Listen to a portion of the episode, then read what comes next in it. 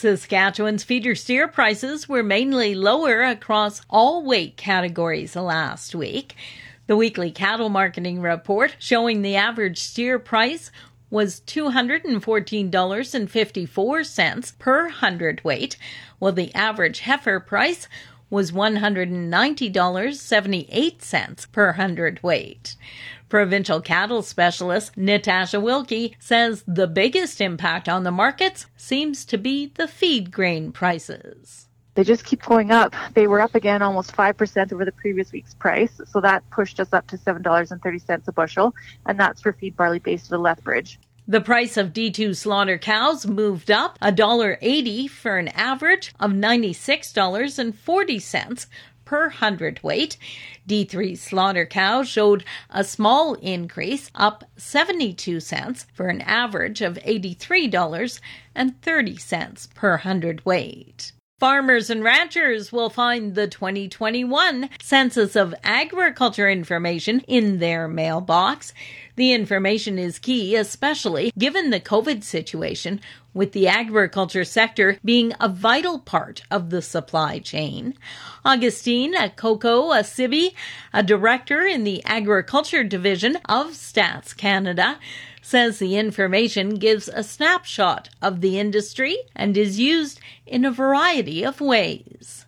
For instance, we use the census data to support farmers and farm operators uh, when it comes to support directly, either in direct payments or through various programs that support the industry. He notes the information is also used to help defend farmer interests in trade disputes and negotiations. He notes right now it is a busy time of the year for farmers and ranchers, and they've tried to make concessions to give producers more time to fill out the forms and get them in. If we do the uh, census of agriculture separate from the census of population, it will cost us another $12 million more to be able to provide the data on the census of agriculture. So, since we know that it's a really busy time for farmers, we, we uh, for this cycle, uh, we have provided our farmers uh, the flexibility in how and when they can respond. Farmers and ranchers have until September the 3rd to complete their census of agriculture. The last census in 2016 put the number of farms in Canada at 193,492, with the data showing that the decline in the number of farms had slowed.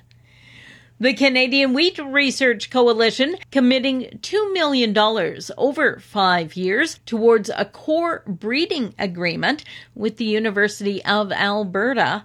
Lorianne Kaminski is the research program manager with the Manitoba Crop Alliance. It's been a very good program and it's maturing over a number of years. And so Dr. Spaner has been able to bring some new varieties to the marketplace and they are being commercialized in Canada by groups like Canterra Seeds and SeCan and SeedNet. So there is some pickup of his varieties in the last number of years.